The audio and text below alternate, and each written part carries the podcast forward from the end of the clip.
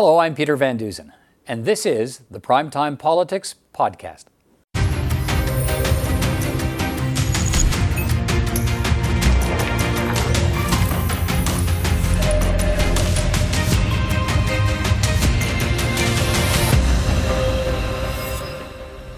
On Primetime Politics tonight, police in London, Ontario say the killing of four members of a family in a hit and run collision was a targeted attack because of their Muslim faith. The House of Commons passes an opposition motion calling on the government to drop its court cases involving compensation for Indigenous children. Some Liberals backed the motion, some abstained. Does this vote signal a change in the government's approach on reconciliation? MPs will debate. And as vaccinations ramp up and Canada looks to reopenings, should we be looking to a late summer campaign? Our panel of parliamentary journalists on election timing and more. And we begin tonight with what police are calling the deliberate murder of a family of four in London, Ontario. A 20 year old man has been charged with four counts of murder after ramming his pickup truck into a Muslim family out for a walk on Sunday night. The victims include a 74 year old woman, a 44 year old woman, a 46 year old man, and a 15 year old girl. A nine year old boy survived the attack and is in hospital. And police also say that terrorism charges are being considered against uh, the alleged perpetrator. Amira Elghawaby is a human rights activist and a member of the Anti Hate Network, and she joins me now. Amira, um, thank you very much for taking time to speak with me this evening. And I'm, I'm sorry that it's under these circumstances. And here we are talking about this kind of an issue again. So I, am wondering what feelings uh, are you are having right now as we learn some of the details of what police say is this premeditated, uh, premeditated mass killing of four members of a family simply because they're Muslim. Peter, um, it's utter shock and dismay mixed in with fear. Uh, you know, I haven't been able to stop my hands from shaking, to be honest, for the past few hours. Um, you know, obviously thinking about this poor family, uh, you know, like any of our families, you know, looking forward for a beautiful evening walk and, um, you know, being targeted in such a horrific, senseless way. It, it, it really boggles the mind, you know, how, how someone so consumed by hatred could deliberately go after a grandmother with her daughter and grandchildren uh, and her husband. It's, it's beyond the pale, of course, and you know, it brings back horrific memories as well of, a, of an attack on a Quebec City mosque mm-hmm. in which six worshippers were gunned down uh, by someone also motivated by hatred of uh, people who are of the Muslim faith. And so it, it, it's just heartbreaking. And, um, you know, this is, it's something that you just, you can never prepare for, for news like this. And certainly our hearts are, are thinking of the family and the entire London community right now. What, what questions do you think uh, need to be answered um, and certainly asked about the, the circumstances of this attack and, and the young man who apparently carried it out? There are many questions that we need to answer, certainly. Uh, we don't know yet what evidence the police have in determining that this was indeed a hate motivated mass murder. We don't know. Was this perpetrator, for instance, consuming hatred online? You know, this is unfortunately uh, a, a, very, very significant concern for those of us monitoring hate groups in this country uh, who've seen these very dangerous narratives online spilling over into real life. We've actually seen during the pandemic this, you know, toxic mix of people who are conspirators and seeing, you know, cons- conspiracies everywhere about COVID coming together with mm. far right groups, um, and you know the racism that those groups espouse spilling over. So, of course, many of us and many of your viewers will have heard about the spike of hate against Asian Canadians in our country. Uh, we've heard about all sorts of incidents as well impacting Canadian Muslims up until now uh, including across the, the, country, places like Alberta, in which visibly Muslim women have been targeted in a series of attacks over the past few months as well. So the questions have to be, you know, what motivated this individual to do this crime, to commit this terror, terror? And certainly it is terrorism because there seems to have been an ideological motivation, a hatred towards Canadian Muslims. The Mayor of London said today that the Muslims in his city should feel safe, that this attack doesn't represent the people of London or what London is. But how safe do Muslims in Canada feel in these times? Well, we know that hate crimes, Peter, are considered to be message crimes, that when someone is targeted, or family in this instance, it's not simply that family that is going to feel the, the horrific repercussions of that, that it really does send out a very frightening message to others who share in the identity that this family was targeted for. And so, absolutely, there is a lot of concern, there's a lot of fear. I've already received messages from our local police service here in Ottawa talking about heightened surveillance of, of places of worship and, and, monitoring to ensure that people feel safe.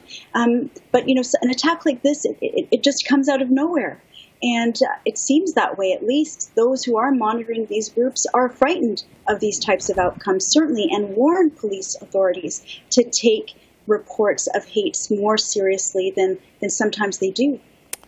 All right, Amir Elghawaby, we uh, continue to uh, learn and wait on more information involving this attack, but it's a terrible tragedy for the country, and uh, condolences to to your community and uh, Muslims across the country. Uh, it's a it's a terrible day for them and, and for the country. And thanks for your time tonight. Appreciate it.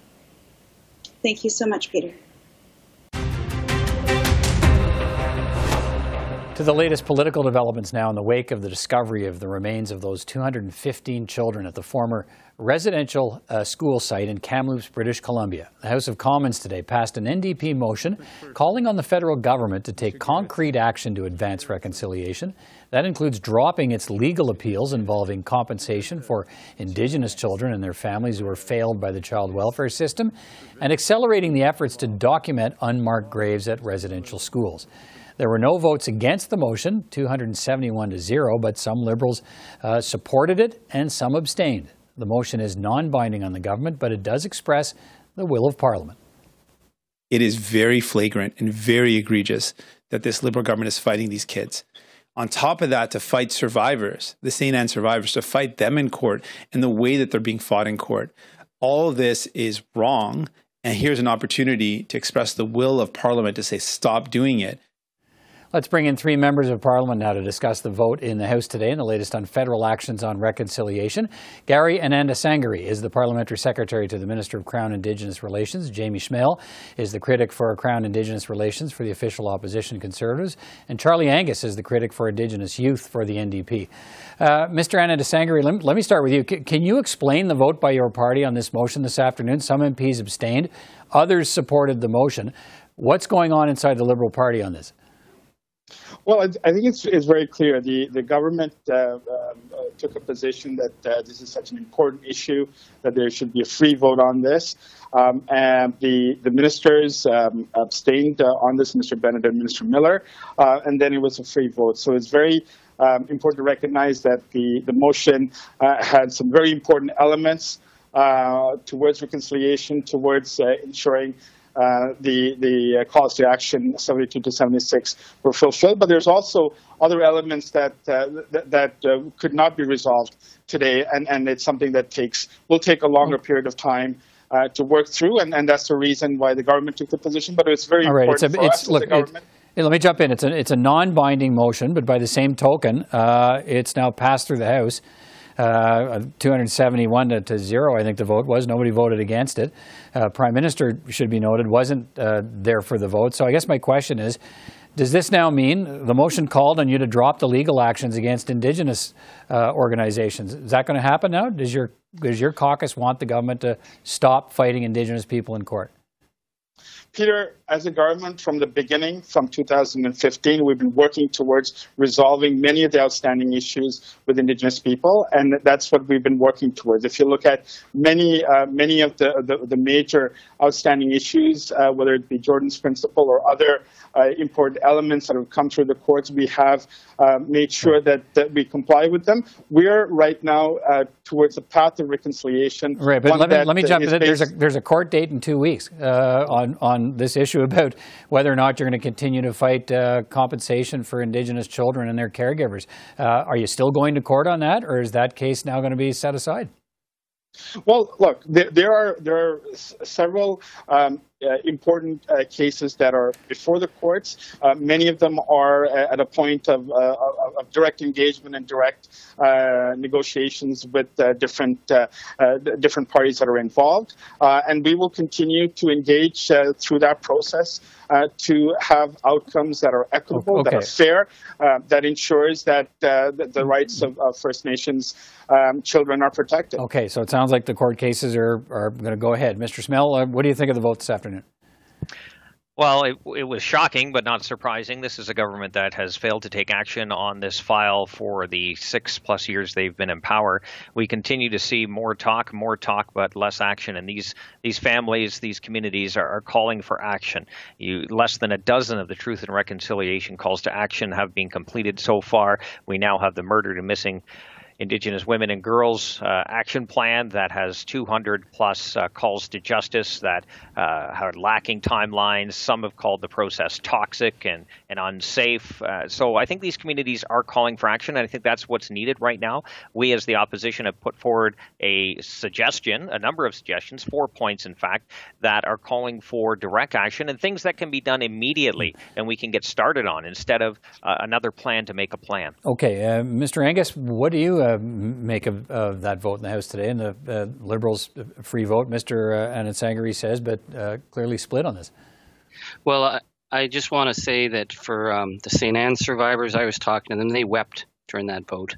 Um, they're so tired of the toxic behavior of Carolyn Bennett and the Liberal government. I talked to people in the child welfare cases who are not under negotiations with this Liberal government. They're facing um, constant, constant legal uh, harassment by the prime minister's lawyers. So when my colleague says how important this was, yeah, it was so important that the prime minister didn't bother to show up. He didn't bother to show up on an issue that's about whether or not children who suffered what the tribunal has called willful and reckless discrimination are entitled to, to some kind of redress. Uh, so the question is Parliament, even the Liberal gov- the Liberal Party can't stomach the Prime Minister's position. That's why they voted the way they did. The Liberal members can't support this. They can't stomach this. So I'm asking my Liberal colleague, um, St. Anne's residential school survivors have called out to Carolyn Bennett. They're ready to sit down and meet. Is she going to meet them? Is she going to respect the will of Parliament? Or is this going to be one more set of toxic games? Because I don't think people are going to put up with it. People want action, and they're not going to put up with any more weasel words. Mr. Uh, Anandasangaree, uh, so what, what, what is now the practical result of this vote? Uh, clearly, you said it was a free vote, and uh, we saw that uh, at the end of the day, uh, you take the, take, the, uh, take the abstentions, take the people who supported the motion, they backed a motion calling on the government to drop the legal actions to, to the legal fight. What's the practical response, or the what's the practical result of this vote uh, in terms of what your government does next here? Peter, there's there's obviously an urgency uh, to the issues that are identified um, in in the motion, and we share in the urgency as a government. We've been working towards resolving um, many of the outstanding issues uh, that are that are uh, that are uh, the, the, the subject of the motion. Um, with respect to uh, Minister Bennett, I know she will be reaching out to to survivors and especially from St. Anne's, as she has with many other groups over her tenure, um, and and she will continue to to engage, and we will, as a government, also extend mental health supports to to the survivors as as we've promised from from the outset of of the discovery of the 215 um, uh, children um, in uh, in Kamloops. Um, what's important with respect to say St. Anne's, for example, is that there is a process. Justice Pitfield is an independent reviewer. He's been uh, asked to review uh, the, the, the cases and, and, and report back. It is a whitewash. Um, it, it is a whitewash you're involved Well, in. I mean, don't lie to the people. You are engaged in a whitewash. That's right, why we brought this motion let, to Parliament. Okay, so tell the truth. Just tell well, the truth. Let, let, let, me. So, uh, Mr. Uh, Anand finish the point you were making. Then I want to hear from Mr. Schmale. Well, look, look this, is, this, is a, this is the process that um, that has been endorsed by the court. Uh, we have sought uh, Justice Pitfield, who who has a mandate to come back with recommendations, and we're working this issue through. Um, okay. Look. Okay, I'm going to leave it Charlie, at that. Mr. Schmale, let me let me turn to you. Did, does where's your party on on the uh, uh, on, on, the court action, uh, the challenges being filed by the government and that have been ongoing by the government in terms of compensation. Uh, should those, uh, you supported this motion today, so does that mean you want the government to drop all court actions? Well, I think yeah, we supported the motion, and Charlie's right. This this the fact that the prime minister and the cabinet either abstained or not showed bothered to show up actually shows how little they take this file seriously. We have survivors begging for help. We we want to see action on this file as a whole by this government, but yet again they are all talk on this and they are not actually doing anything. Again, we put forward point right. after point on how we can move forward in this and, and the process of reconciliation. And the government hasn't been listening, but the communities are screaming for it. Okay, and, Mr. and they're just being ignored. Mr. Angus, do you see a, a, a new opening uh, uh, for possible pressure here based on the vote we just saw? Absolutely. I mean, Carolyn Bennett can do the right thing. She can call St. Anne. She never has. Uh, this process they've set up is to exclude St. Anne's. It is to whitewash the suppression of evidence that was led by the Justice Department. Why does she want to wear this as her legacy? Call Edmund Metatawabin and do the right thing. The St. Anne survivors have put an offer on the table for two years. It's the same with Cindy Blackstock. If they had respected the court ruling, the Human Rights Tribunal, as the Prime Minister promised in 2016, we wouldn't be arguing compensation now. The compensation was put on the government because they said they'd never seen uh, a case where you know the government in this case was so belligerent and so refusing to sit down. So all this talk about trying to work through it has been the prime minister's toxic legal war. Okay. and i think canadians expect us to do the right thing. So this is a huge opportunity. And i'm saying to my liberal colleagues i mean even their their caucus can't stomach what the prime minister's doing. So just do the right thing and we can move on and right. build a better canada. And gentlemen thanks for your time tonight. Uh, have to move on from this but appreciate your uh, taking the time to talk about it. Thank you all. Thank, thank you. you. This weekend, the Catholic Church shot back at the Prime Minister after he called on the church to step up and release records from the residential schools it operated. Justin Trudeau also called on the Pope to apologize for the role of the church in the abuse at the schools.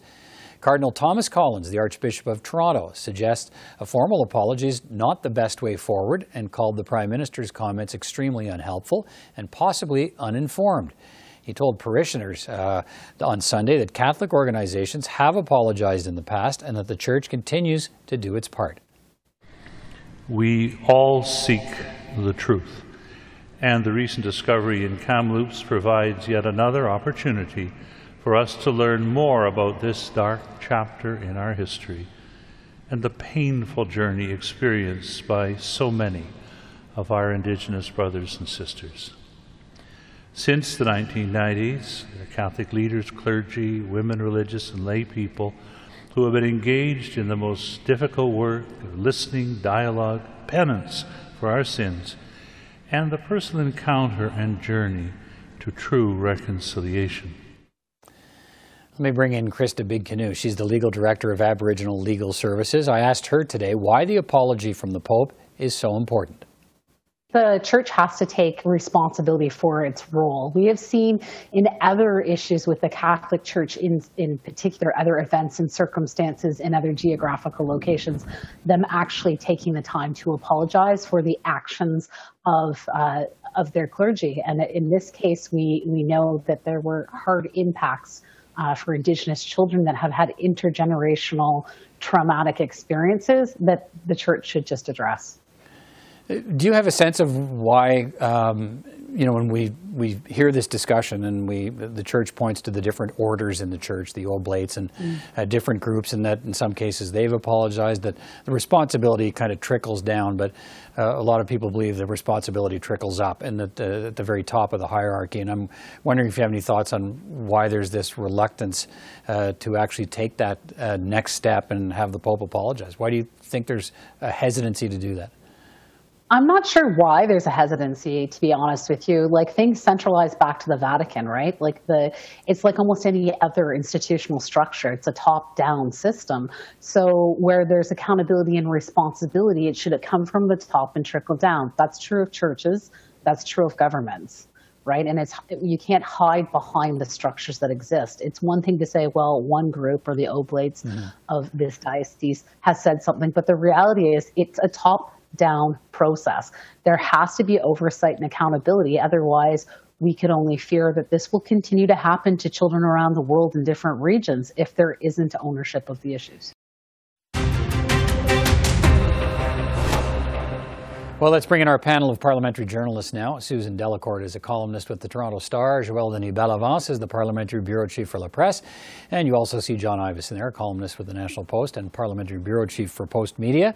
Uh, Susan, let me start with you. Uh, you know, the latest sort of developments on the ongoing uh, discussion, debate, uh, international or sorry, international as well, but national uh, focus now on uh, residential schools. The Archbishop of Toronto over the weekend firing back at the Prime Minister over his call for the church to step up and take responsibility for its actions on residential schools and for the Pope to apologize, which uh, the Pope didn't do on Sunday.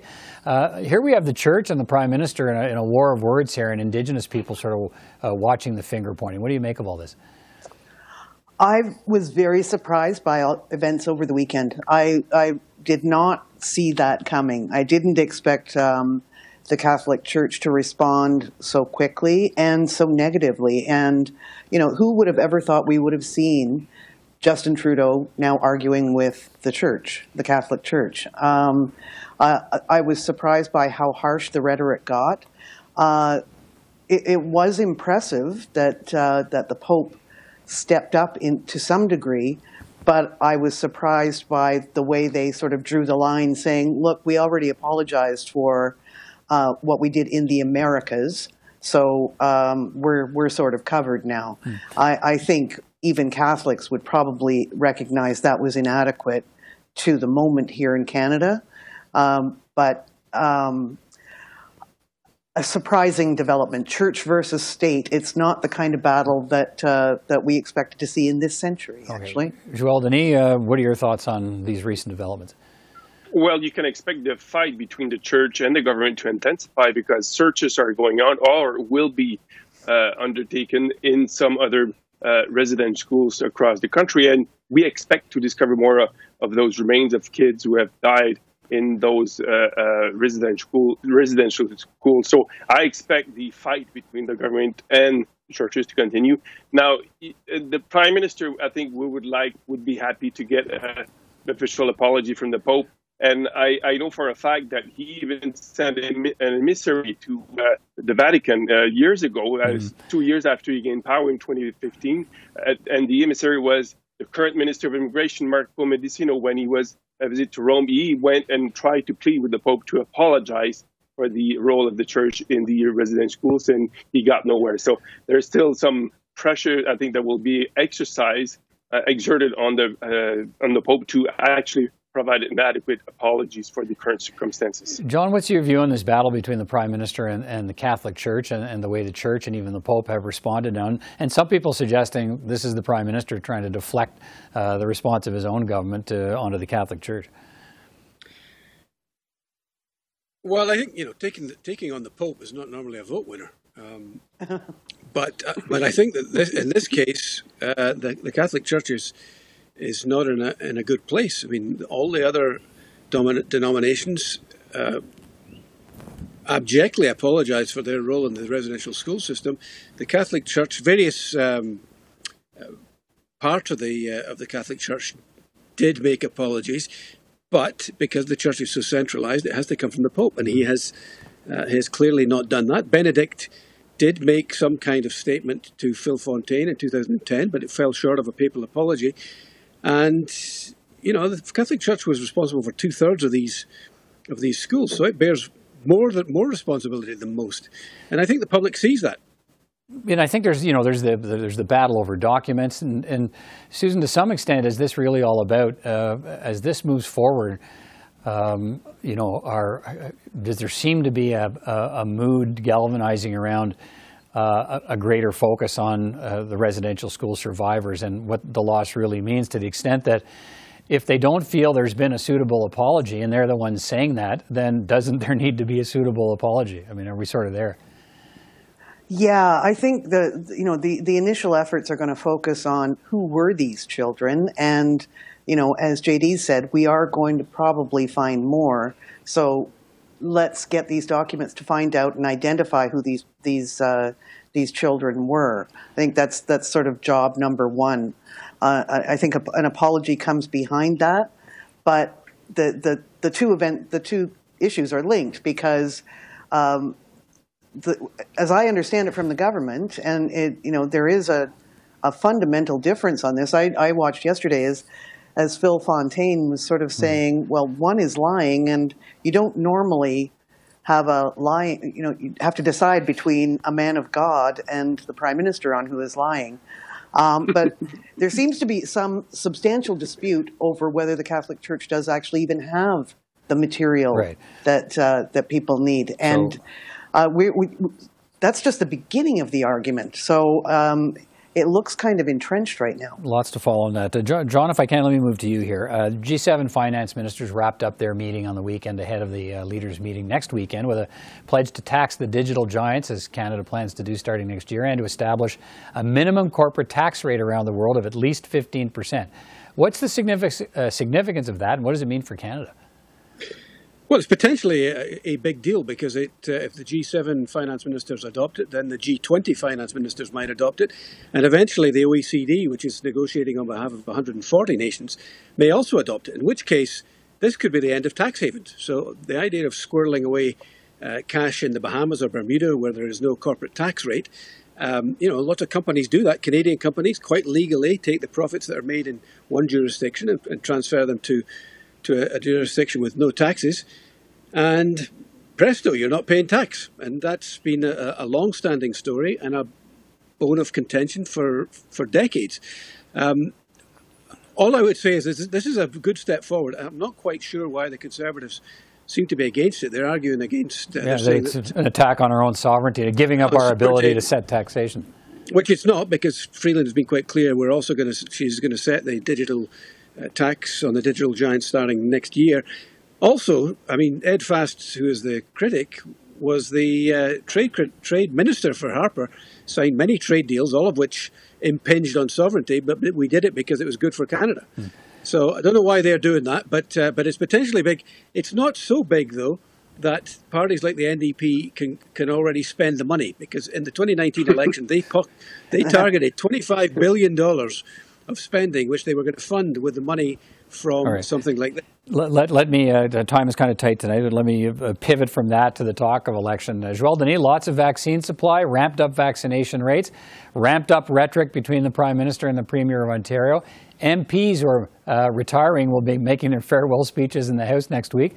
Does anyone else see uh, the increasing indications that we're headed to a fall election here? Uh, JD, let me start with you. Well, we've seen a lot of dro- uh, hints dropped by federal parties. I can drop some hints for myself. We are planning for our election coverage here at La Presse today, so that means that everybody's in an election coverage mood, and I expect this to continue. Uh, you mentioned the the goodbye speeches that will be made by some MPs who do not plan to run again on Tuesday, uh, uh, June the 15th. So that's an indication that that even the Liberals admit that we are heading into elections. Everybody's gearing up their machines, and then uh, except uh, maybe the, if the barbecue season is normal or quasi-normal, you can see. Uh, uh, I think you can expect the, the leaders to be on the husting this summer, uh, trying to meet as many people as they can, if the uh, conditions allow it. Right. Susan, what do you think here? I mean, the, the possibility if we don't have a, an election late summer, early fall, uh, then maybe MPs will make a second round of retirement speeches a couple of years from now. Uh, yeah, encore, encore. Um, yeah, the prime minister gave a really interesting interview. If you get a chance to watch it, uh, I think CPAC put it on too, um, with uh, the Star's own Martin Regg Cohn on at Ryerson on Friday, and and there was a little part in there. He made a face at one point that looked a little bit mischievous about an election. He also sort of started trying to frame it as sooner or later he said we're going to have to have a conversation and we're going to need a mandate about how we build back better. And I said that sounds to me like somebody who's writing an election platform right now. All right, John. Uh, final word to you here. Uh, what signs are you seeing, and do you think uh, the the train's left the station now, pretty much, and we're all going to be on it in a couple of months? Yeah, I think so. The the um, the one question mark I had was that the polls did narrow for a couple of weeks there, as we were still in the third wave and it was still dragging on, and you know I think they may have had doubts themselves. the most recent poll, including Anana's poll today, suggests that they're well ahead, 10 points ahead, at which point, pull the trigger. All right, uh, we've got to pull the trigger on our conversation for this uh, this uh, occasion. Thank you all for your time, and we'll talk again next week. Take care, everyone. Thanks. Thank you, Peter. And that's all the time we have for this edition of Primetime Politics. I'm Peter Van Dusen. From all of us here at CPAC, thanks again for watching. Until next time.